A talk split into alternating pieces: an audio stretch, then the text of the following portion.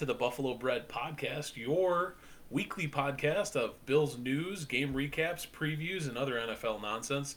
I'm JJ Bryce, and we have Dan Roberts with us. Dan, how are you doing, buddy? I'm doing good, man. I'm doing really good. Um, it, it is. It was a fun game to watch against Pittsburgh. Not for some of the Steelers fans in my family, but definitely fun for me. And dude, it's Chiefs week, and Chiefs Yes. week after the past couple of years has a whole different meaning, and I cannot wait to dive into this game. I'm gonna say some dumb shit. I don't know if any of it will come true, but just looking at the stats heading into this game, I, I feel good about where our boys are at heading into this thing. And the stakes to me couldn't be higher, because to me, this is the game that could very well decide AFC home field advantage in the playoffs, and the Bills desperately need this one. Yeah, I'm, I'm with you on that. This this could be uh, massive in seedings and standings, and I, I can't imagine.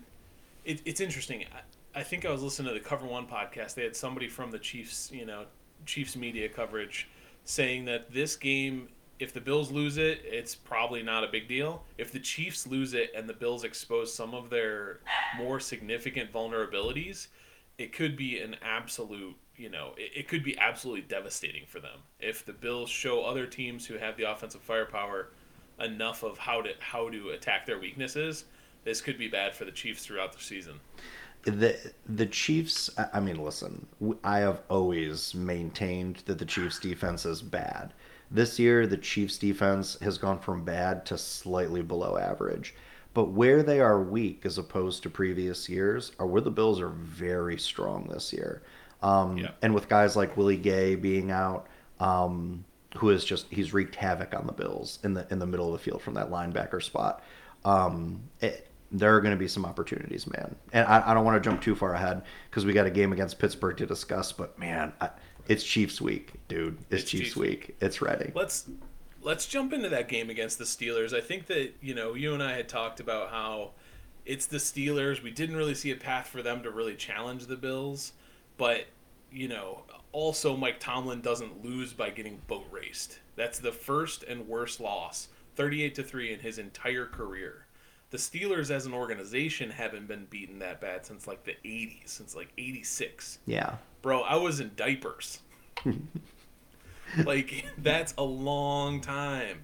And so it you know it, it was a, kind of a special thing and it just started right out of the gates third and 10 from their own two there's we've all, all seen it everyone in bill's mafia has probably watched the clip from seven different angles of josh allen launching a 60 yard air pass that uh, Gabe Davis houses for 98 yards, being the longest touchdown since T.O. Terrell Owens was on the team, Oh, catching yeah. them from Ryan Fitzpatrick. Like that, it was just outstanding, and it did not slow down from there. By the end of the first half, Josh Allen had what 30, 380 yards passing, And four TDs. and yeah, four TDs. By the end of the game, Gabe Davis caught three balls for 170 yards and two touchdowns, which is just kind of asinine. But that's what we know Gabe Davis is. Is he has grown into what we've always wanted, which is that perfect complement to take the top off the defense, and he's got excellent route running. He showed his hands. He wrestled a ball away from Minkah Fitzpatrick, who basically had an interception as they went into the end zone together. yeah. Um, and it, it, I mean, they soundly destroyed the Steelers. Between the 20s, they let Kenny Pickett have whatever he wanted, and then they just locked it down in the in the red red areas.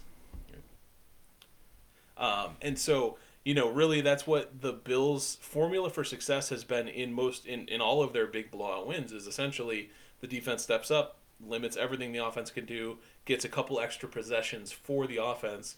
The offense cashes in with touchdowns, and then by the end of the third quarter, they're pulling starters. Um, and that's something that you know is worthwhile talking about, not just in the Steelers game, but in the the Chiefs preview. Is the Buffalo Bills offense is not the top of every category when you're considering like offensive ranking and DVOA. But those category categorical rankings are statistics only and are not based whatsoever on the fact that the Buffalo Bills have played less football on offense because they've been blowing people out so badly that they're sitting starters in the fourth quarter.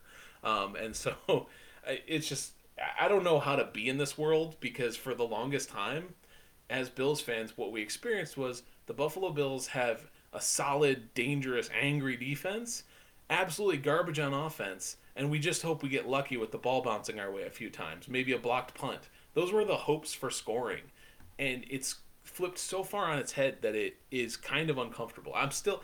I'll probably do this on our on our podcast the rest of my life as long as we're doing this. If this game, if this team is as well coached and as well constructed as it is now, because I, I just don't know how to handle it. JJ, I also don't know how to live in this world, but I am becoming comfortable with it. Uh, to your point, taking a shot on my statistical and on my statistical analysis, which is my home base. Um, the Buffalo Bills offense, two reasons they don't show up at the top of a lot of these metrics. One, you're right, the offense primarily is not playing complete games. But secondly, also that running game that we've talked about for the Bills still non-existent. But thanks to the work of one James Cook, um, there might be some hope on the horizon for this.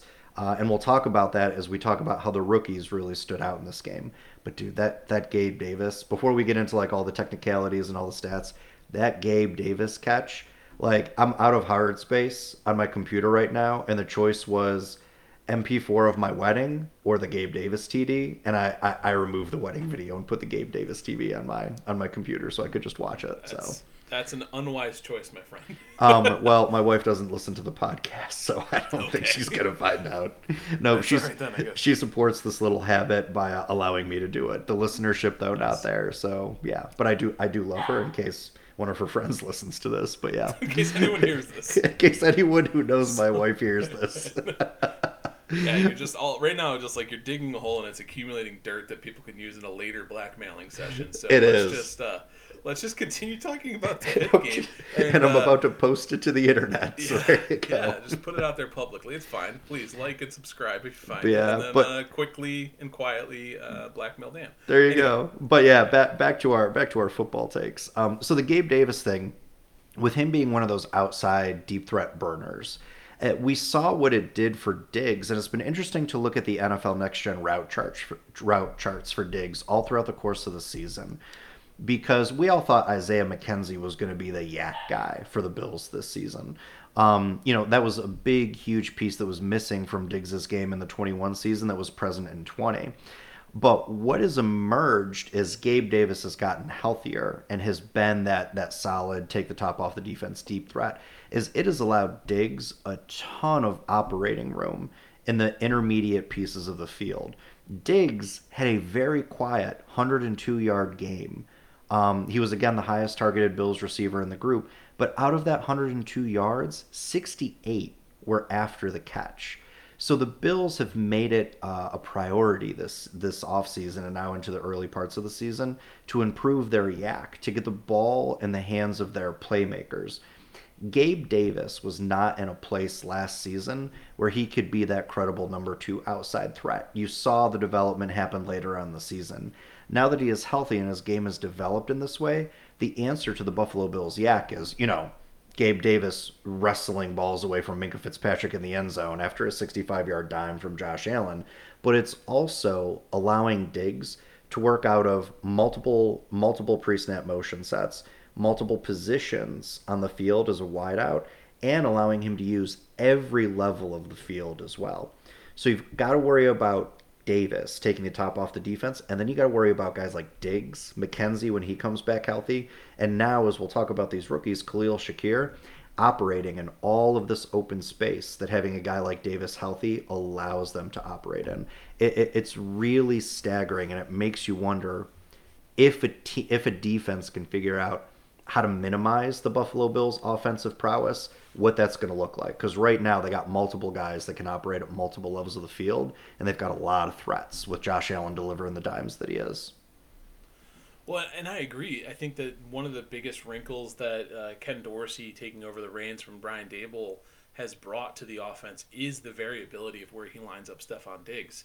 Um, the, some of the times that we saw the Bills stagger in previous in the past two seasons have been when a team just basically brackets Diggs because he's always lining up in that left, you know, left wide spot, um, and you know the the first position, and then just dares the Bills to beat them with anyone else, and they've struggled. They've struggled at times, you know. And we talked about it before. There'd be a big, you know, Cole Beasley game, or there'd be a big, you know, John Brown game early in in uh, Allen's career, or a, a big Emmanuel Sanders game with a couple of TDs. That was always the, you know, that was the recipe. It was essentially okay. They, they took away stuff on Diggs. We need to go somewhere else. It's gotten to a point with Gabe Davis where he offers more than any number two they've had since Josh Allen became a passing quarterback in this league. He he is a more complete receiver than anyone they've had, and he's opened up the availability of um, Stefon Diggs to work out of the slot, which he's done a lot more the, these first you know five games, six games than he has uh, five games um, than he has in any time we've seen him in Buffalo, and I think that's a lot of Dorsey's influence. He has done a lot of those short, shallow crossers um, Tony Romo broke it down in the in the Steelers game perfectly when he you know broke down the the play that uh, Allen hit Diggs crossing from the offensive left to the right, and then Diggs ran down the sideline and was like kind of you know doing his like stutter step thing that he does every time he gets the ball, which I'm always like, is that does that work? It's a thing. I know it's a thing he does, but does it work? Um, and you know, jury's out. But uh, but what he, he was working the shallowest route of all the receivers. Yep. And Romo pointed out that Josh Allen, in previous years, might have tried to force the ball to the intermediate route, which was pretty well covered, and it would have been a dangerous interception, you know, interception worthy play. But instead, he took what the defense was giving him straight underneath. He did that to Quintin Morris later in the game as well. Like, yep that's the parts of the offense that we're seeing click now that haven't been there even last year when they had a, an excellent run or the 2020 season when Josh Allen kind of blew up onto the scene. Um, they're really kind of coming into this complementary area, and it has everything to do with Stefon Diggs still being elite, still working at it every day, harder than most of the wide receivers in the league, and Gabe Davis finally being fully healthy and showing that sparkle that he had in the Kansas City game. When you try to double or take away Diggs or try to cover everything deep, you know, Davis is going to find some room. Yeah, it's been it's we were so frustrated. I remember at points last season, and I think all of Bills Mafia at points, especially as the Bills struggled to get the offense going, were wondering like where where is Stefon Diggs? Have we forgotten that Diggs is in the offense? And consistently each game this season, he's been the number one targeted wideout, even if he has hasn't led the team in receptions that game or yards that game. Dorsey is consistently finding ways for Allen to get Diggs the ball based on the scheming that he's doing.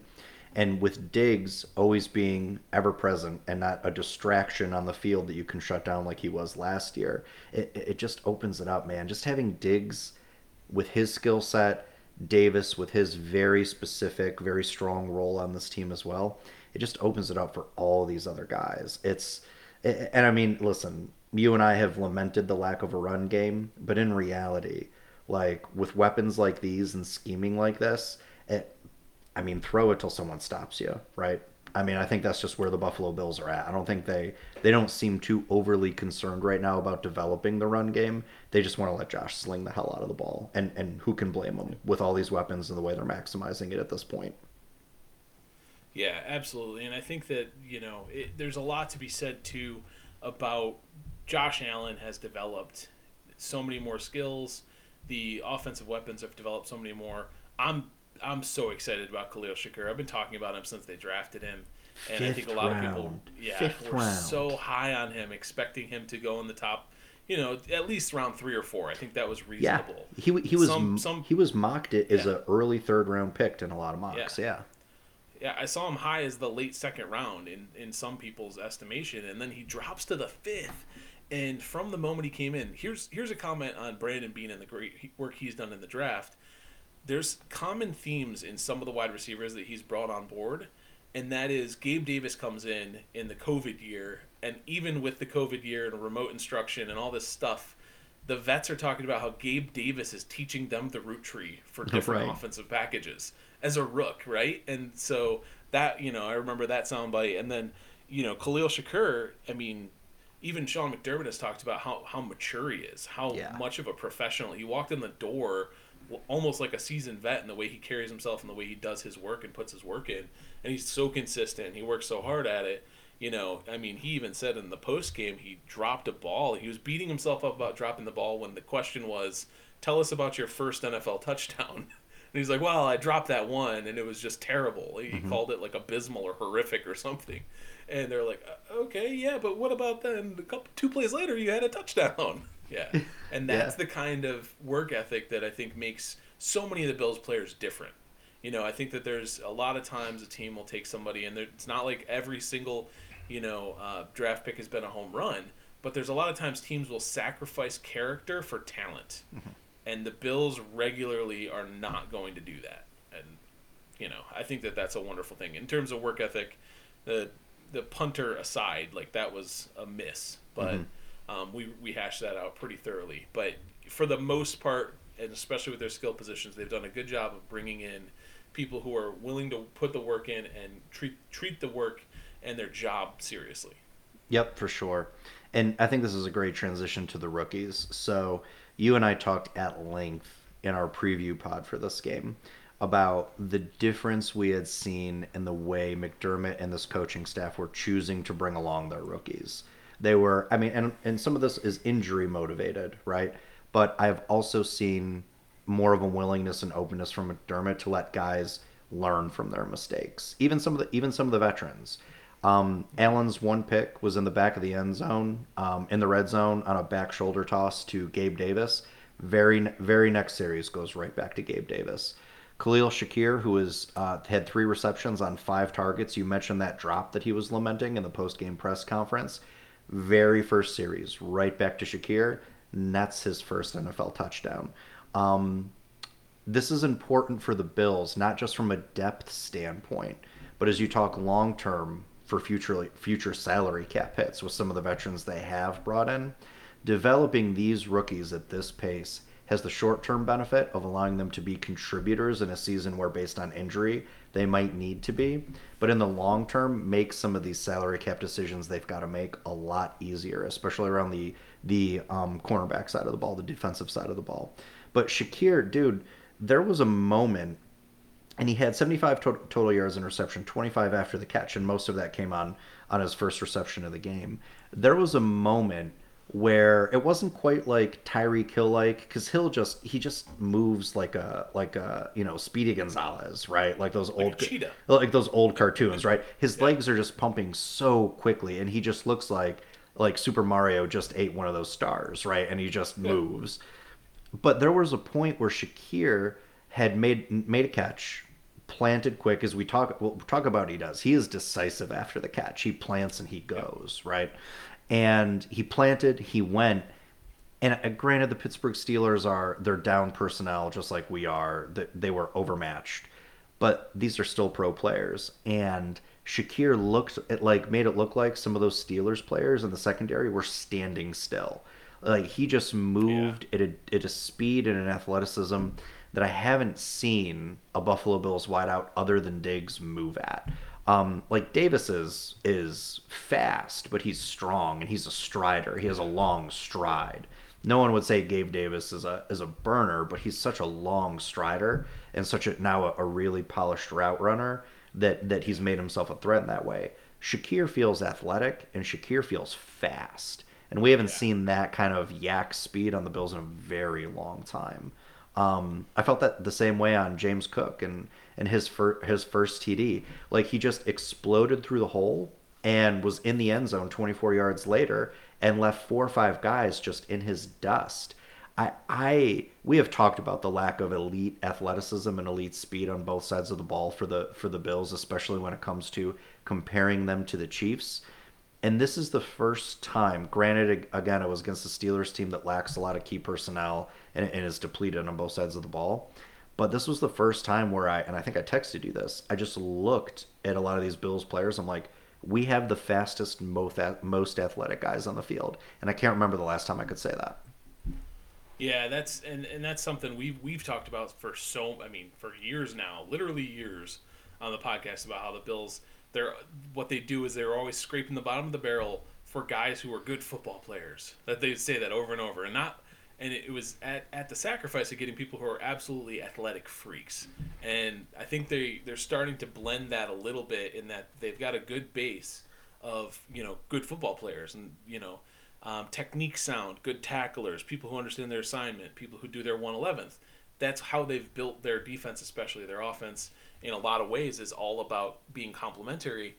But on offense more than defense, especially with Frazier and McDermott in the defensive helm, and we'll talk about a couple of defensive contributors who are younger players as well. But um, on offense, you need elite athleticism. You need to beat people with your athleticism in order to take that next step as an offense, and that's something they were lacking. I think that's something that's the, the reason they were trying so hard to get um, uh, was it J.D. McKissic. Uh, Out of the Commanders, yeah. Yep, they were trying to get J.D. McKissic. They couldn't. They got James Cook in the draft. They drafted Khalil Shakir. They're, you know, Kaiir Elam is a, is quite quite fast for a, for a corner. Probably their fastest corner at this point. He's got long so- speed, is that what they say? Yeah. Yeah. Yes. Well, that's exactly what Gabe Davis has. I mean, of course, nobody would call him like a quick, explosive athlete, but what he does is he's so technically sound that he he gets he st- stacks the CB who's covering him and gets them in a trail position where he's in front, and then he decides where the route's going. At that point, they're toast because he's fast enough that it's only the top end of the top end CBs in, in the league are going to be able to catch up to him and be in good position to defend a pass. Gabe Davis is like basically bare minimum athletic enough to match his talent as a route runner, and if he beats you with his route, you'll never catch him with his with your feet. His his stride is I can't get over how long his stride is. Yeah. Th- There's all these like funny meme videos of Michael Jordan's stride when he was a player. Like he's Gabe Davis has a Michael Jordan esque stride. He he Right. gallops like a gazelle. He's incredible to watch run. Um, Two steps from the three point line to the dunk. Like exactly. It's just, it's just nuts, right? It's like he could be like for me to stride like that, I'd have to jump. I'd have to physically jump from step to step to match Gabe Davis's stride. It's incredible. The dude, the dude is absolutely out of this world. do you want to talk a little bit about the defensive effort? Um, I'd, I'd like to. Defense for the Bills is also, of course, you know, we have to talk about it in the same avenue and arena as the offense for the Steelers. The Steelers did weren't able to get much of anything going. Um, they were, however, starting a rookie quarterback, Kenny Pickett, for the first time ever um, against the the number one passing defense in the league. They could not get a single thing going with their running game, which is surprising for Steelers football. That's never been their deal. Their offensive line is kind of a mess, um, and so it was a tough day for them. Two two observations about the Steelers, though, I think this that are worthwhile. One, Kenny Pickett is pretty legit. I gave him a lot of props before in the pregame, and I, I stand by them. He has some he has some sauce. He made some poor choices, sure, but he also really picked on Kaiir Elam quite a lot in that game. And Oh, I they were going the- after him, yeah. the Pickett to Pickens, George Pickens, still one of my favorite new, you know, offensive weapons in the league. Um, George Pickens is kind of amazing. Kenny Pickett is solid at distributing the football for being so young in his career. So I'm excited for Steelers fans. You have a you have a, at least a couple of really solid offensive weapons. I think you still have the good coach that you need. You just need to build out a lot more of that roster because for the longest time in recent seasons, the Steelers have been one of the older teams in the league, and that just ha- that's going to catch up with you eventually. You got you got to refresh at some point. I agree. I and you know the the emergence of Pickens, um, and Diontae Johnson, who is a he's a straight burner. too. He's a Yeah. straight burner. Um, he actually led that team in targets. He had like 13 targets that game. I thought it was going to be Pickens. Pickens had eight, which is great. it makes for a team that has a lot of holes. It makes a guy like Chase Claypool, who's got a based on raw talent, has a high ceiling, but just doesn't doesn't seem to have like the the discipline, right? Like he Romo pointed this out on the broad broadcast. His routes are not, well, and of course Romo would say this, but his routes are not you know QB friendly. He on option routes he always takes the most difficult read. He for a, for a QB, right? Um, and, and you know he had that thing last year with the uh, where he didn't hand the ball to the ref, right? He was like celebrating Yeah. some first down at the end of the game and ended up costing him. The, like he, he just doesn't seem locked in. With the emergence of Pickens, which was clear from that game, and Diontae Johnson, who was going to be freakish, freakishly good, I think. Um, If I'm the Steelers, it, I'm I'm trading Claypool. That I left that game Yeah. feeling like I don't need Chase Claypool. And if I'm a team like Green Bay, who is desperate for some receiving talent, I might part with a second round pick, as high as a second round pick for him, um, and hope that we can develop him in our culture and our system. Uh, we know Tomlin has no problem getting rid of uh, Oh, yeah. diva pro- problematic wideouts, um, and I'm not saying that that Claypool is that, but he just seems to be like the odd man out. Like Pickens preferred to go to Pickett. He obviously wanted to target target Johnson. It, the chemistry with Claypool isn't there. I mean, move on. You've got a lot of holes, Yep. right? So I, I left feeling good about that nucleus, and also that they've got an asset to trade in Claypool that could help them down the line. Yeah, and and I think that from the from the Bills' perspective, I already mentioned that the Steelers weren't able to get anything done. I mean, they only had three points, even if they had, you know, um, even if their offense was able to hold on to the ball. Let's see, they had uh, time of possession 36 minutes to the Bills 23 because the Bills were scoring in like 30 seconds every time they touched Yeah. it. Um, but they ended up, you know, getting 23 first downs, and they were, you know, five for 15, pretty poor on third down, but 364 total yards, 310 passing yards. Like, those are all statistics you can build on with a young quarterback and a couple of really nice young pass catchers. So, I, I, I wonder where they're going to go this season. I think it's probably going to be a, a down year. It might be the first Tomlin season with a lo- losing record. Yeah, Um, I like Tomlin. I- I would hate to see yeah. that, but yeah. Yeah, but I think it might be, and, and it it all depends on how kind of the AFC North shakes out with the rest of their matchups there. But um, we'll see. I think that it's you know it, I- I don't think it's outside the realm of possibility for Pickett to really carry the Steelers to that second place finish, maybe in their in their division, um, because the Bengals for some reason just are still a mess right now. But The offensive line is still terrible. yeah. We're all over the place with this one, but yeah, like that. Doing Sure. more time on the Steelers than I wanted, but Yeah, you know, we are, we are, and, and, and I definitely want to move on to the Chiefs. Um, but Yeah. you know, this is how this works. We just love talking Bills shop. We love talking football. Um, I will say they did a really good job moving Pickett, um, moving the pocket for Pickett because Yes. I, they just knew they couldn't protect him. I said it was going to be a five sack game. You said three. You were right because I did not anticipate the Steelers were going to do such a good job moving the pocket for him. Um, they yeah, had they some just basically recreated it right outside of the rush lanes. some scripted time. rollouts, use some of that athleticism, right? And, and, and it was smart. And I think they're gonna have to do that more this season if they want to remain competitive and, and keep Pickett from getting hurt. But yeah, I mean, it's that they're in a. I, I I don't think they're in a great division. Like they got the Browns. They the the Ravens are are going to be number one there for sure.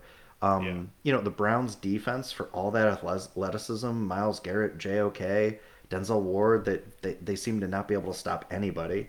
Um, if the Ravens are healthy, they're the clear class of that division. And then they got uh, who else is in there? It's the Steelers, the Browns, the Bang oh, and the Bengals, who and the Ravens. Yeah, who who look committed to letting Joe Burrow get killed uh, live in a I'm game. so sad He- for he's- Joe Burrow. He's been Oh sacked 18 times. Like Matt Stafford, it, only Matt Stafford has been sacked more at 21 times. Like, like what are they? What are they doing? Like uh, that that could be a pod. Like what the Beng- what are the Bengals doing? Should be the name of another pod for some Bengals. We could fans. do a whole show on it. Seriously, we really could. But um, no man, I left that game feeling really good about where the Bills are at. It's hard not to after a 38-3 blowout, and it. I don't know, man. It gave me. I, I want to transition to the Chiefs now if you're good with it, because it gave me a lot of things to think about for the Chiefs game. I'm I'm not good with it just yet because we have to review for the podcast listeners our predictions. Oh yeah, Going that's right. Prediction sure to go wrong. Yeah. Yeah, exactly. Going into the Bills Steelers game, I had I nailed the Bills offensive production with 38 points. Uh, but I gave the Steelers more credit than they than you know That they clearly were- they- deserved. than they could deliver. They I had 38-13. The Bills won 38 to 3. So they, they missed Not 10 bad. points for me. That would have hit the over, but because the Bills defense is so stifling, the under wins again for the fifth straight Fifth Bills straight game. game. And I'm I'm telling you, based on some of the shit I'm going to talk about the Chiefs game, the over under there is 54 and a half. I think it's going to be under Yeah. again. Yeah. Yeah, I think the under might win again. Um, and then you had you had anticipated the Bills again topping 30 points, but 31 Steelers 17. You gave them even more credit than I did. So they Um, weren't and going to cover. I'm a freaking idiot. But you yeah. did, yeah. You, they weren't going to cover, and then they beat the Steelers by 35. They covered twice. The- yeah, the spread was only 14 and a half. So um, you did correctly predict that Kaiir Elam got his first career interception. So Hell yeah. I actually tweet I tweeted that out on our Buffalo Bred account um, in game. I was like, "Oh, Dan." That's right. Um, I I had uh, I had claimed that Ed Oliver would get a sack in the game. He did not. Von Miller, Greg Rousseau, and AJ Epenesa, or no, Tyrel Dodson, who got sacks. Uh, Dude. Tyrel Dodson got one. Yep, Von Miller Epenesa. and Epenesa. Yep. that's it. Those are the three. Um, and so, Yeah, I mean, we were, we did okay. We did better, I think, in our predictions for this game than we have in any other game that Yeah. we've done. Th- This was easily our best prediction Yeah. game Yeah. by a lot. Yeah, and our, our success rate was like 40%, so I'm going to take it. Yeah, absolutely. All All right, right. we ready to jump into Chiefs? I'm I dude, I was ready since before we got on. I'm so ready to talk about this game. Kick us off. we, we, we need to start by addressing you know something and that's the that's the 13 seconds from last season it, jj i'm just gonna because i want to talk stats i want to talk breakdowns i feel good about the bills chances in this game but i, I do want to put something out there in that even if the bills win this game if the bills win this game 40 48 to nothing it doesn't it'll feel better for me but it won't erase the pain of of 13 seconds for me necessarily. If that's going to happen it's got to happen in the postseason for sure. But if the bills win this game to me that the higher order of priority is not erasing the memory of 13 seconds because I don't, I don't know that's going to happen in a, a regular season game in, in week six. But I am really sick of losing in Arrowhead Stadium in the postseason Yes. to the Kansas City Chiefs. So if the Bills win this game, to me the higher order of priority, the thing I want more, is for this to to go a long way in helping the Bills secure that number one seed in the AFC, not just get the bye, but secure home field advantage throughout. And it seems like this is a game that even this early in the season, that's really going to weigh heavily on the Bills' chances to do that. So for me, 13 seconds, not on the table for erasure. That's got to happen with different stakes in a different context. But I would love to see the Bills win this game because I think it, it it's too early to say it'll cement them, but it really does help their chances in a meteoric way of them becoming the number one seed and us finally being able to get out of Arrowhead in the postseason. Um, yeah, absolutely. So the uh, I saw a, a statistic. I think it was Football Outsiders. Aaron Schatz um, had posted that the Bills' likelihood of getting home field ex- advantage and being the AFC one seed, if they win, based on their simulations, is forty percent higher. It's like a seventy percent likelihood that the Bills sec- secure the first um, overall seed in the AFC if they beat the Chiefs tomorrow. When you simulate the rest of the season running out, Makes Um, total if sense to they- me. if they do not defeat the Chiefs tomorrow, they still are have a better odds of being the number one seed at 31%, but the Chiefs are 27% likely to hmm. get that number one seed. And so, based on all of the kind of analytics and, and rankings of the offensive defensive strengths of all the opponents and all the schedules, if the Bills win tomorrow, it's not like they're locking it in, but their their presumed chances of being that one seed are so much higher because they don't have to worry about tiebreakers if they finish with the same exact um, you know overall record as the Chiefs. They win that tiebreaker straight out and they are the number one seed. So that I mean, oh god, it's there's a lot hanging on it, but it's not it's not as if you get to go to the Super Bowl by beating the Chiefs in the regular season, but you sure as heck give yourself better chances of getting there if all of the AFC games have to go through Orchard Park. Yeah. We saw what they did in person against the Patriots in a home playoff game. That's right. Through frozen tears of joy, we saw what it's like to get a get a home home playoff game at Highmark Stadium. That place was rocking, man. That game was crazy. Yeah. Um, and, and and that home field advantage is really unique to the Bills, and not just because of the elements, but because of the atmosphere. You hear about it all Yep. the time. Um, and you know, Arrowhead in and of itself has a unique atmosphere as well. I mean, it, you know, they're they're comparable in that they both feel like college environments, is what a lot of opposing players will say about Highmark and about about Arrowhead.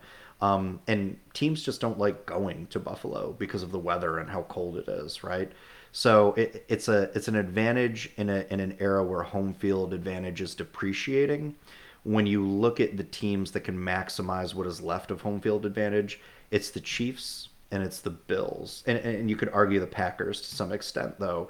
Though Lambeau has lost some of its sheen with some of the the recent Green Bay letdowns in the postseason.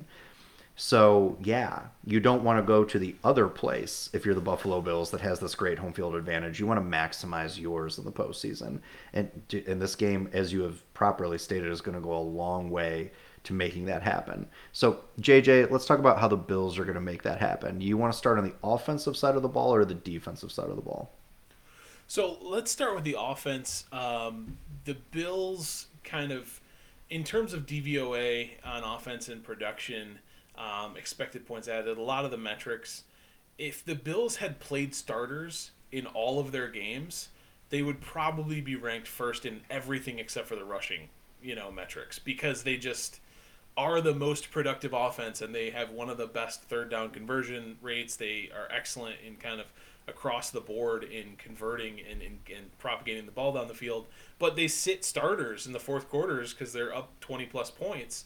Um, and that is going to hamper things while other teams are playing the full game and nail biters. So um, I, I see that the Bills' offense, we've talked so much about you know what a massive difference Gabriel Davis, a healthy Gabriel Davis makes on the outside. We've talked so much about what looks like Isaiah McKenzie was out practicing today in in a in full regular attire, no non-contact jersey, so it looks like he's cleared the concussion protocol. Um, Khalil Shakir will be there for that game. Nothing, you know, nothing happened in there from an injury standpoint. So really, the Bills should have all of their passing weapons available to them. Dawson Knox will be coming back for this game most likely. Um, and so there's no reason that they shouldn't be able to beat the Kansas City Chiefs on defense especially considering that the Chiefs secondary is banged up a little bit. They're missing. Uh, was it Roger McCreary? Yep. Uh, on injury. Uh, uh Tre- Trent McDuffie. McDuffie. Yeah. yeah. yeah. So they're missing Trent McDuffie, who's on injured, who's who's injured right now. Um, so they're playing Rashad Fenton, Jarius Sneed, who the Bills have seen before. He's okay, and then they're playing a. Um, I mean, he's a good slot corner, but he's bad when they ask him to play only on the boundary.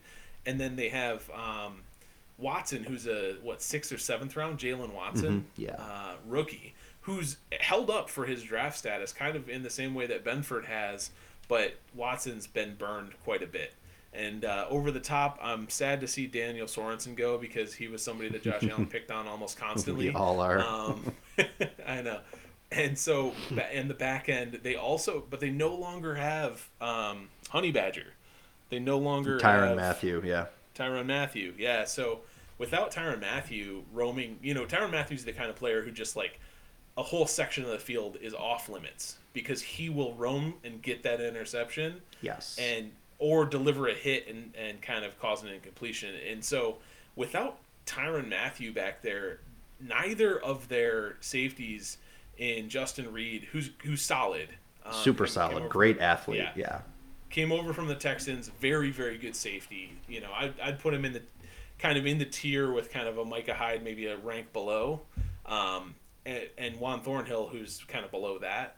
Those two are solid, but they do not have any elite corners. They don't have any super elite safety play, and they've it's shown in their defensive rankings. They're getting passed all over. Like their their pass defense is very bad.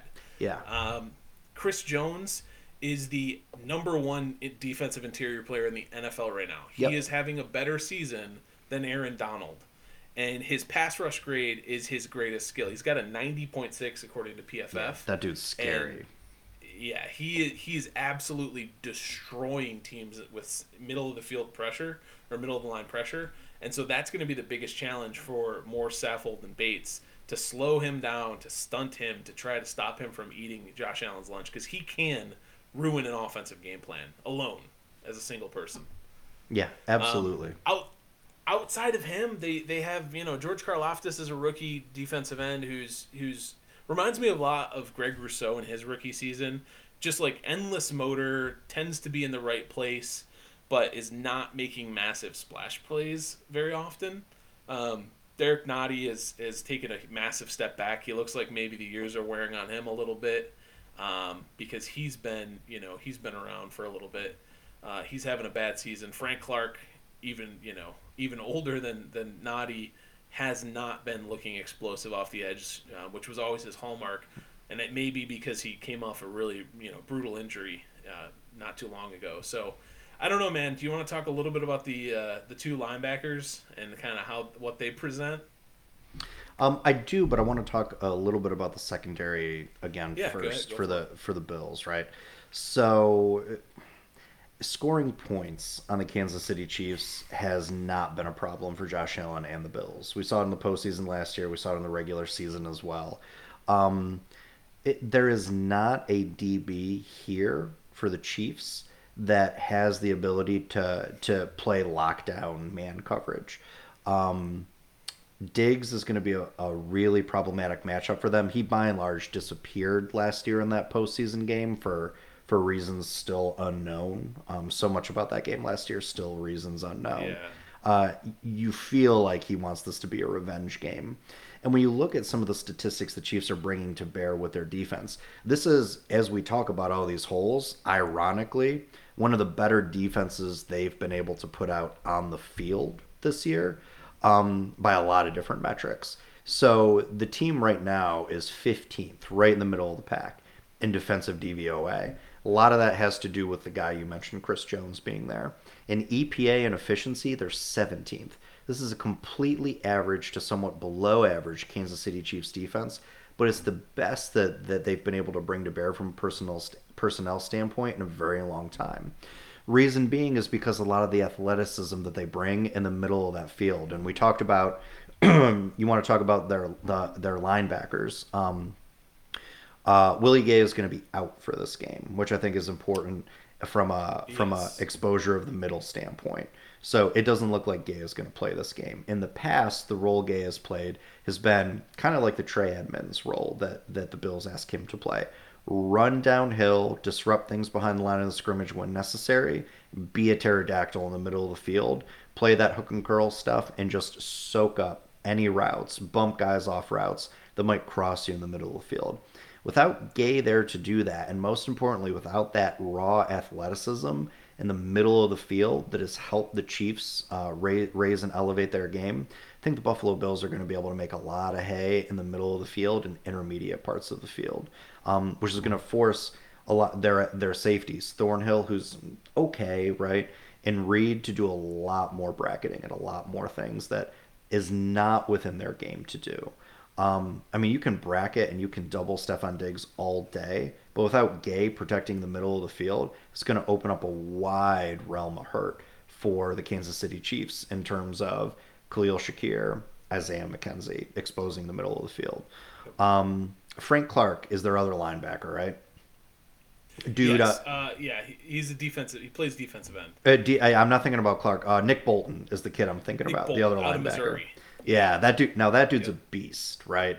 But he doesn't. So the th- yeah, the thing with Nick Bolton is he is he's the same reason that the Kansas City Chiefs traded for the Bills linebacker. What the heck was his name? Uh, he was a first round or second round pick from the Bills ah, years ago. Um, he was a thumper in the middle, not super athletic, tackling machine. Yeah. Ah, I can't think of it. Anyway, yeah. That's that's Nick Bolton is like for for a team that literally their whole offensive ideal is to put other teams in conflict by making you know athletic players stretch right. people in different directions and taking advantage of oversized under athletic linebackers, they have some uh, like obsession with keeping at least one of their linebackers being sort of slow of foot and not great in, in coverage, and that's great for the Bills. it, it is great for the Bills because you remember the game. You remember the postseason game last year. Bolton was behind because of what Gay brings in the area of coverage.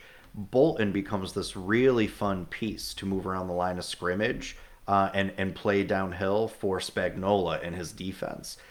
They're not going to have the luxury of doing that this game because it's going to expose way too much across the middle of the field for them. I mean, the Chiefs are at a real personnel deficit here.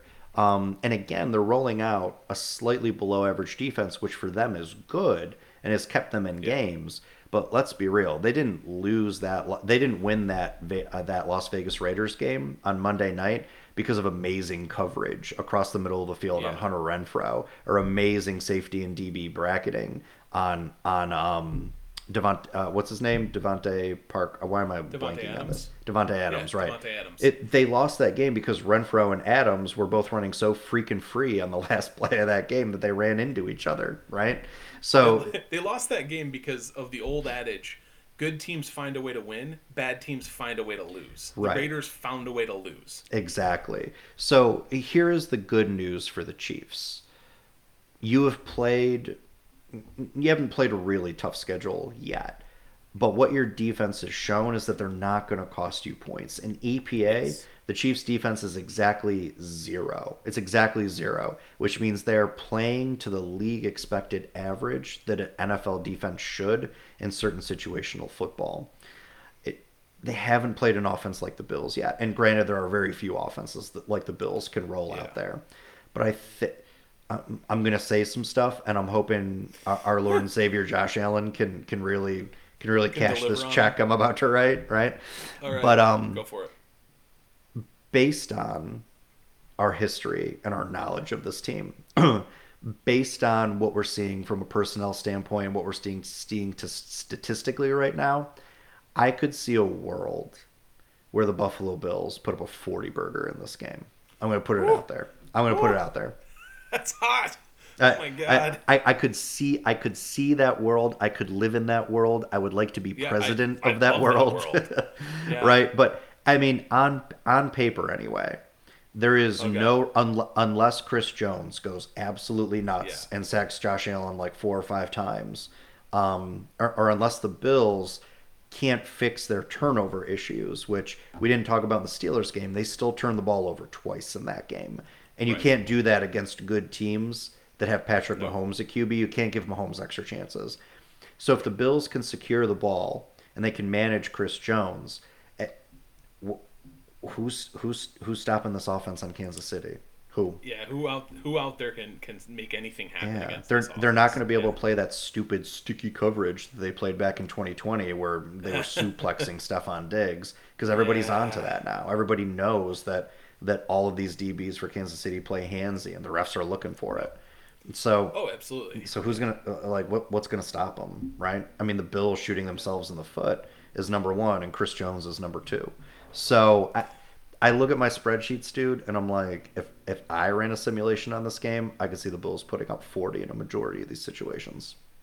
I like it. I really very much love that. Um, I I can see it too, and I it's weird because it's like that's the deciding factor of whether or not the Bills have met the moment and matched with the Chiefs and su- succeeded to build a better team than the Chiefs.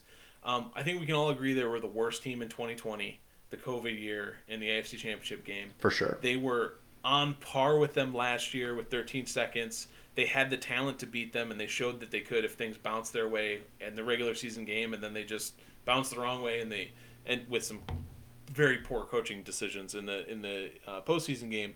But the thing with the Bills is, I think they're at the point, and the statistics and analytics bear, bear this out. They're at the point where they have a better team. They have a better offense, more explosive offense. They have a worse offensive line, but they don't really need the run, and they have actually one of the best lines in the entire league in terms of um, their pass blocking win rate. Mostly because Josh Allen's back there never getting sacked because he won't allow it. Um, but really, like their their offensive protection in the past has been solid. I, I can say that too. We beat up the the guards and you know everybody all the time. But other than that Miami game, they actually didn't give up a whole lot of pressure on Josh Allen. And in the Miami game is because they literally were just a bunch of walking corpses out there. Yeah. Um, but it, you know, it's it's the kind of thing where the this is the game where the Bills have to prove out that they've built a better team that can execute and go into a hostile environment and execute because that's championship football. If they really want to be Super Bowl caliber, they need to prove that on the road they can lay an ass whooping against a team that's very good. And you know, I- think that's what we're going to have to see and I think that the defense is up to the task. I really hope the offense comes in and because we've seen it, right? Like there were moments in the Miami game, like injuries aside, where they just were not executing in the way that they should be executing because Right. they have a talent mismatch. Right. I, I totally agree. I, and, and, you know, it's it, as we have said in our past couple of matchups with the Chiefs, the offense has, has not been the issue. It's been the defense, and I don't know if stopping Patrick Mahomes is a thing that you can do. Excuse me.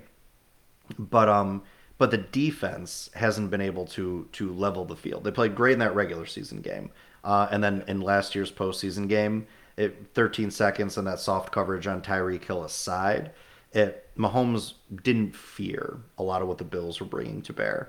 Um, and we talked a lot about their their lacking elite speed, elite athleticism.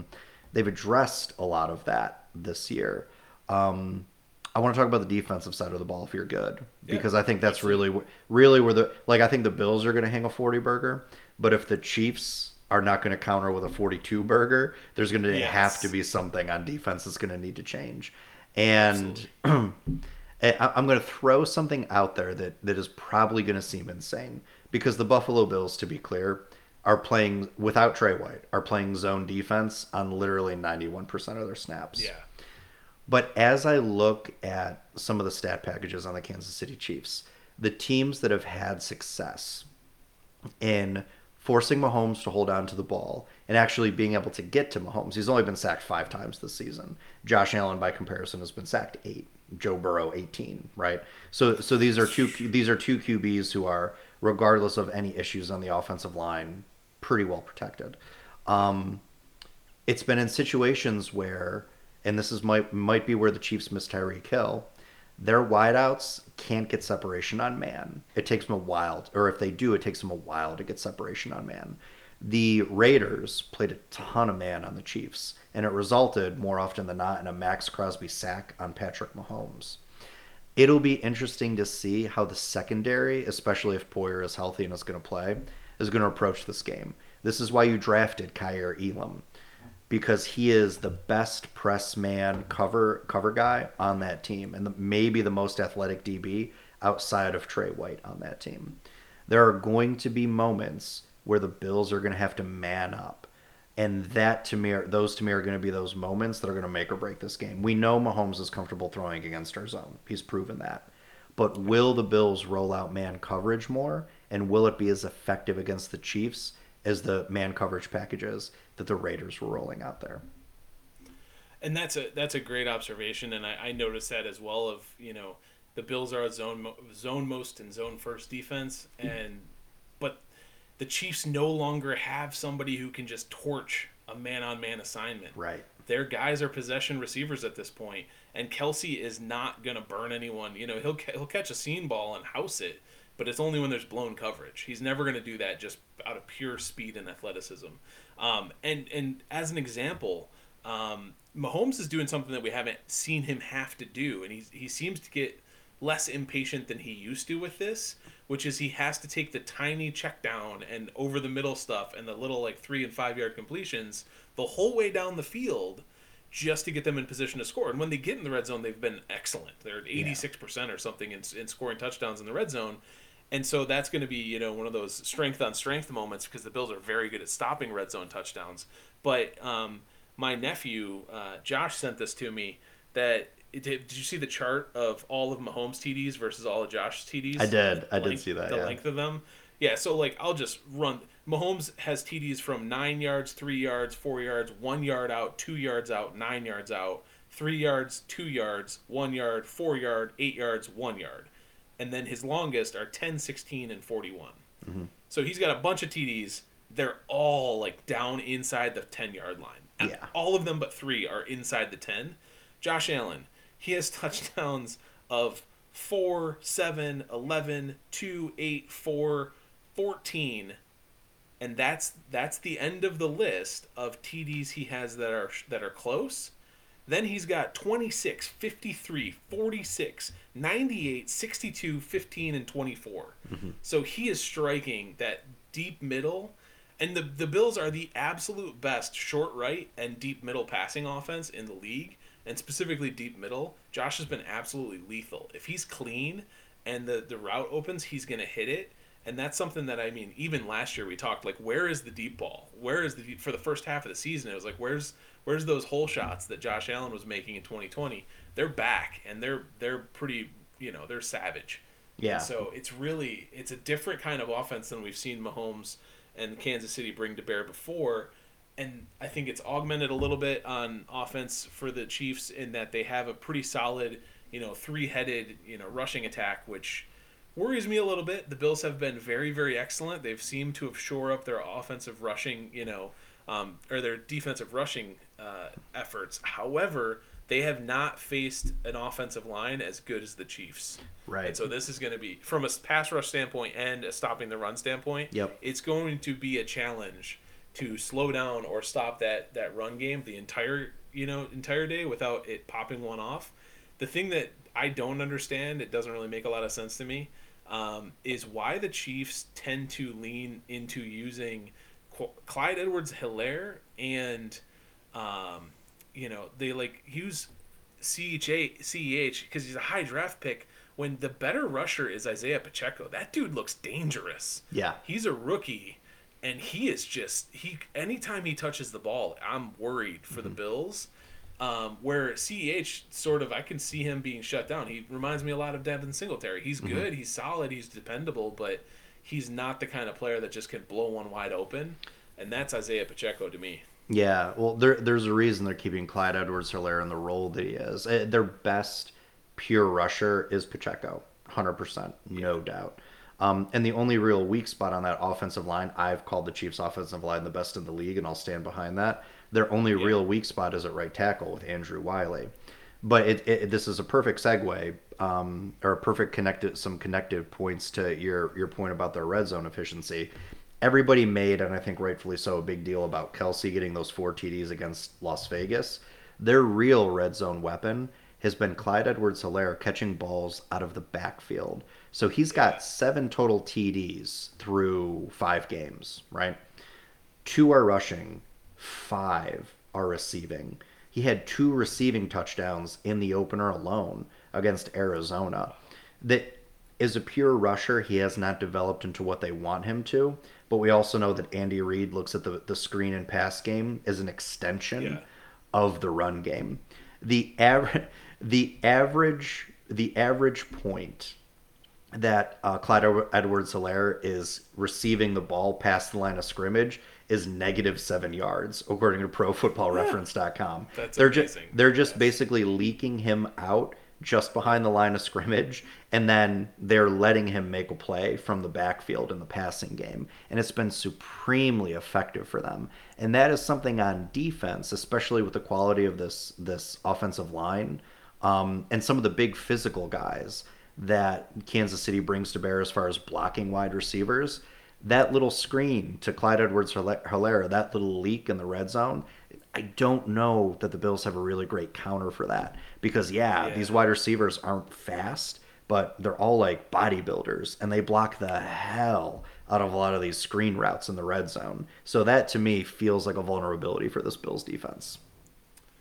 Yeah, and I think I think you're right there that that's going to be a challenge.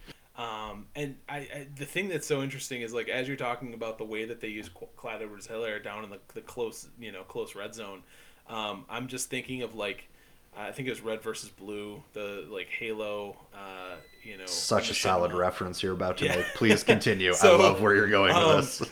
You know, and somebody, some in the, in the you know in one of the session you know episodes or whatever, the guy's like he's camping around the corner and um, somebody's like, "Damn you, camper!"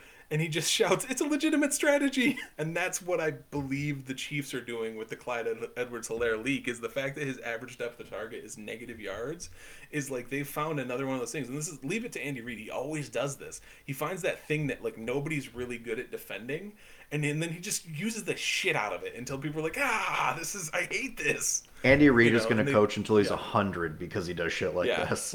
yes and I could just see him being like, "It's a legitimate strategy." Yeah. So so. I mean, yeah, I think the Bills' offense is going to put up a forty burger, but the the Chiefs, if we can't get to Mahomes, if we can't man up, if we will if we play a bend but don't break, kind of like what we did against Pittsburgh, it, I, I think it's going to be more problematic in the red zone for the Bills than than they are comfortable to admit defensively right now. So I have two things I want to say about the matchup. Uh, and then if you want to, we, we can move on to predictions and, and props and stuff. Hell yeah. Prediction um, sure to go wrong. The two things I want to say about matchups is that everybody should pay attention to Matt Milano. I've talked about him for weeks now as like he's just having this all pro season. He's the first absolute number one ranked PFF linebacker in the entire league right now, based on his overall defense, his pass coverage, his run fitting he is the best linebacker in the league, and he's been playing like it. And he will be the difference, if there is a difference to be made, against Kelce in this game. And so, if they can slow down Travis Kelce, it's Matt Milano, mark my words. And then the other piece that I want to mention is that we keep talking about, like, you know, is there going to be a moment where we see uh, James Cooks go off in a game? And I wonder about this game with the slow, you know, the secondary so preoccupied with the passing weapons on the outside, with the linebackers being kind of, you know, one of them being slow and the other one being a decent but not outstanding um, pass, you know, defender. I think we could see James Cooks in the in the receiving game get a little bit more looks, and it could be outstanding. So those are my two kind of final thoughts on, on this game. Is players to key on is Matt Milano and what he does um, in defending the pass, and then James Cooks and what he can do in receiving the pass. Absolutely. Before we move on to predictions, I'll just add one more thing. Yeah. Um, Allen and Mahomes, they are very special talents, and they are Yes. playing QB at a level that. eh, listen, you know I'm a fan of Lamar Jackson, and I think when Lamar turns Yeah. it on, he's an amazing QB. There are not another two guys in the league. There's not another guy, period, that can touch the level of quality, the level of efficacy, and the level of of just pure ferocity and creativity from the QB position that Allen and Mahomes are bringing to bear. I, I want the Buffalo Bills to absolutely smoke the Kansas City Chiefs, but as a football fan, I feel spoiled that on a Yeah. Sunday at 4:25 p.m. I'm gonna get to watch these two like freaking aliens play a position that- right Yeah. maybe better than anybody has played the position from a from a talent and physicality standpoint. So I'm I'm looking forward just to watching these two dudes work. Even though I hope uh, Mahomes has a has a slightly worse day at the office. I mean, yeah, I of course it's always stressful in the moment to watch a close game, and I'm not wishing for that. I'm wishing for the Buffalo Bills to boat race the shit out of the Chiefs and embarrass them at home. But um, I will say that it, it I can see how people would appreciate seeing the alternative, which would be a close shootout game where we, you know, the over under dies and it's it's over because it's right now it's what 54 it's like points. 54, yeah. Yeah. I mean it's high. Yeah, the live over under is 54 points. So, um, yeah, if they, if they hit the over, holy crap. Um, but I'm still betting under on this one because it's won every every week this season for the Bills defense. Yeah, I, I I'm gonna take the over for this game because um I gotta be right once, all right? Yeah. But yeah, no, that, that's a good point to move on to project predictions. So, um, let's start with the over under. Over under is 54. You're gonna take the under, and I think your final score. yeah. Yeah, I think your final score will tell us a little bit about why. Um, I'm gonna take the over, right? Yes. Because if the if the Bills score 40, I. It, and it's a blowout like you want, and the Chiefs score like 14, uh, they're going to push, right? And I, I think the Chiefs are going to put up, just because of their red zone efficacy, a, a little bit more than 14. Um, so I, So I'm, taking the over. th- yeah, I'm gonna say 34-17 Bills. Interesting. Yep, Interesting. Um, which would put them at just under, just, Just. under. Yeah, Vegas 51. bettors hate you. They hate you Yeah. for this. They will hate you if the score comes true. Um, you know, I, I'm going to stick to what I said. I'm going to go Bills 42, and I'm going to go Chiefs 28. ooh, that that would be a fun game to watch. That would Uh, they'd be slinging it. They'd be slinging it. Yeah. And you know the Bills, eh, they, they I want to see them correct their first half issues against a good team. Like if, if this if this game is 17-14 at halftime, eh, there's no way the Bills are going to get to 42. You know what I mean? Yep. So I want to see if they can come out of the gates against a quality opponent like they did against Pittsburgh. So I'm gonna, and and this is the case with most football games, but we'll know within the first five minutes what kind of first half the Bills are gonna have, and as a result, what type of game they might have as well. Um, Yeah. So yeah, I'm I'm gonna go 42-28 Bills win, but I I think we're gonna get it again. It just is a football as a Bills fan, I want Bills to win no matter what. As a football fan, I am looking forward to watching these two guys play on Sunday. All right, so moving on to some props. Um, I think James Cook actually ends up doing some cooking and gets uh, more than a half receiving TD. I think he gets one, Dan. No, Dan, no, James Cook gets a receiving TD. Um, James and I think I'm just I'm disappointed you've waited seven pods to roll that out. Like where where's that one Ben? That's I'm sorry. Old. Yeah, so you know, well, because I was too busy shit talking him for for the first four, You were. four games of the Because I was like, "What is he doing, Rook? Get, a, get, a, get your shit together." And finally, he looks good. So um, yeah, I think James Cook uh, receiving TD in this one, um, and I think that uh, Von Miller uh, tops one and a half sacks. I think that you know the narrative going into the season, and especially when they signed Von Miller, was okay. Now it's time for Von Miller, a closer on defense, and um, you know Greg Rousseau, Boogie Basham, AJ Epenesa, all these you know high value um, investments into the defensive end position need to yield some pressure and and finishing pressure on Patrick Mahomes, and so. If my presumption that the Bills are going to get out in front and keep it, keep, stay out in front for this game is true, that means Mahomes is going to make a lot of dropbacks, and that means there's going to be a lot of opportunities. And so um, we'll see if that, that narrative holds true that Von Miller is the, the finisher that we've been looking for. I agree. I mean, this is this is the game you signed Von Miller for. You watched your pass rush haplessly last year in the postseason get ever so close to Patrick Mahomes, but ultimately not bring him down or really even faze him at all. This is why you signed Von Miller. Um, I am really looking forward to watching Miller and Rousseau rotate on Andrew Wylie.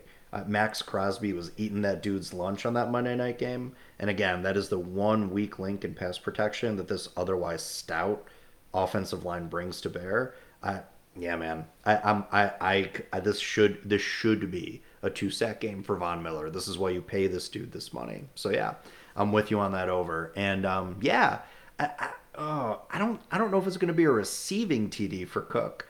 Um, but I think he's going to nab another one. Uh, there's something to me that I want to add in here with James Cook, and I don't know why, but I'm feeling over under 74 and a half yards rushing for Cook. Okay. Um, yeah. and, and I'm, I'm gonna go I'm gonna go the over. I, I think Allen's gonna be slinging it. I think the QB play is gonna be amazing in this game. But I think at the end of the day, as you talk about closing, there is gonna be a point where the Bills are just going to need to chew up clock if if they if they have the lead we think they're going to have, and they're going to need a guy like Miller to close on the defensive side of the ball, but they're going to need a guy like Cook to close on the offensive side of the ball too.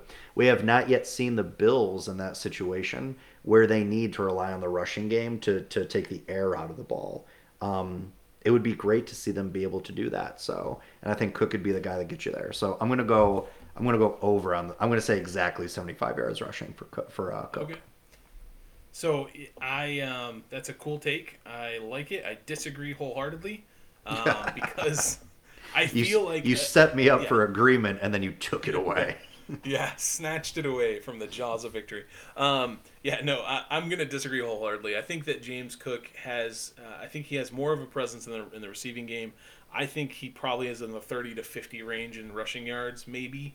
Um, but more likely, especially if it's a situation, and given the fact that he's turned it over and dropped some passes and things like that, um, if given a situation where they really need to depend on somebody to close out a game and, in clock, I think that person's going to be Devin Singletary. Um, just because mm. I, the trust factor is so important. That. So I, I feel like it, in that scenario you've created, um, if I'm Sean McDermott, I might put Devin Singletary in. If I'm JJ or Dan, I'd probably put Cook in because you know you want to you, you definitely understand he's more explosive. Yes. There's more of a chance he's going to break one.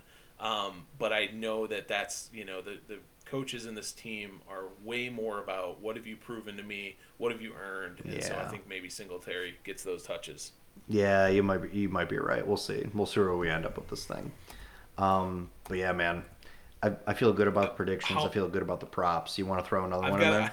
I've got one more prop. Okay, do um, it. Somebody at some like some sportscaster, media person, some you know package on the CBS broadcast about the 13 seconds runs more than once. Yes. Like they oh. they somebody mentions it or it runs. They're definitely going to do a preview kind of like eh. lead into the game where they show it. Oh, for but sure. But I want like it's going to come up more often than just that like one touch, Absolutely. it's going to come up multiple times because well, it was so. Yeah, I mean, if the if the Bills are winning the game, I think we got Romo again on the broadcast. Um, mm-hmm. If the Bills are winning the game in the way that we think they will, they're going to ask the question multiple times: Does this erase the the memory of 13 seconds and yes. blah blah? It's going to come up in the pregame, the postgame. Their CBS is literally billing this as the rematch to the greatest game ever played, right? So it's good. They're, gonna make it a thing. You're absolutely right. I mean, sh- shit, man. Put the over under at 11 and a half, and I'll take it at 50, right? I mean, yeah, Oh, wow, it's gonna come up. More than twenty times. I'll That's take. The, I I'll in our notes. I will absolutely take the over on that. Buffalo Rum is it Buffalo Rumblings that does the bingo cards for each game. We should Yes. get we should get them to put that on the bingo cards. Thirteen seconds Yeah. comes up more than twenty times during the broadcast.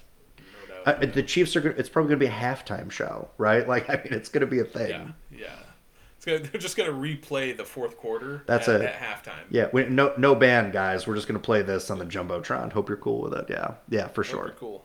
Yeah. So no, I, I I- I will say twenty times over, and I'm going to actively keep count of that. All right. Yeah, we'll we'll have to get that live in the text chain. Um, one more thing that I think is worth bringing up um, on the pod, and we should be all taking note of and keeping track of this season as we go along. Currently and presently, uh, Buffalo Bills quarterback Josh Allen is the um, he is at he's ranked fifth in the most um, most total touchdowns in the first five seasons of a career. Um, that record is an NFL record set by Dan Marino with 171 TDs between 1983 and 1987. Josh Allen has 150 today. He has 22 to go with 12 regular seasons left this year in order to break that record and be the NFL single sole um, holder of kind of an you know it, it's a silly stat, but it's really cool, right? Like to to beat Dan Marino in something in the NFL record books is cool, and I'm going to be tracking this. So we have 22 touchdowns. Josh Allen needs to just get 22 more in the regular season to be the sole holder of the NFL record for first uh, most touchdowns in the first five years of his career. Yeah, I don't think that's silly at all. Dan Marino, I, I Dan freaking it- Marino. people forget how good Dan Marino was because he never won a ring. Dan Right. Marino, more talented QB than Tom Brady, more talented QB than Aaron Rodgers. No, these are not hot takes. These are simply facts. That dude was one of the best, most talented QBs to ever sling the pigskin. Um, so if you can you can do something better than Dan Marino could do at any point in his career, it is noteworthy. Well, and I mean, and that all came up. The reason I noted it was because he passed Peyton Manning on that list. Th- That uh, Um, do you have that full list? I mean, it's probably all freaking Hall of Famers. Like, Yeah, it, it, yeah, it's it's literally it's uh it's Peyton Manning, um, Dan Marino, Pat Mahomes, and like one other person uh, who's slipping my mind right now. But um, yeah, Steve- I mean it's, it's not Steve Young, right? Steve Young's not on there. No, um, It wouldn't be Elway. I'll find it. Yeah. Yeah, I'll find. I'll find it. Most passing? No, that's most passing yards. So uh, yeah, I'll find Cam it, but, Newton? um, no, it's not Cam Newton either. Yeah, we'll figure. This we'll is figure- great. we'll- This is great radio. I, I know this is great. Hey, you guys want to listen to us Google shit? Yeah, Yeah, that's right. perfect So uh, podcasting. Listen, listen to my keyboard going as I'm like, That's right. find this, this thing. We'll find just- that. We'll find that out. We'll throw it in the show notes. Oh no, yeah. I got it. It's Oh, Dan Marino. No, it's it's Dan Marino, Cam Newton, Pat Mahomes, hmm. Josh Allen, and and then Peyton Manning. Oh So, wow. Okay, so yeah.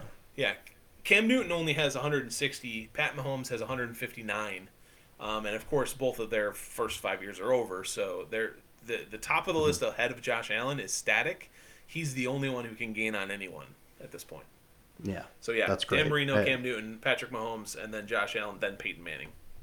Awesome. That is awesome. Man, freaking Mahomes and Allen. How how lucky are we to be alive Yeah. at this time in our lives? Like I seriously. know. I know. it's freaking incredible. Yes. Also freaking incredible, my friend, was this pod. As always, it was good potting with you. Um, for those of you who are, for whatever reason, still listening after our, our Google search, like, share, and subscribe wherever you get your podcasts Google, Apple, and Spotify. And as always, go Bills. Go Bills! Yeah, anyone still still here has got the Easter eggs.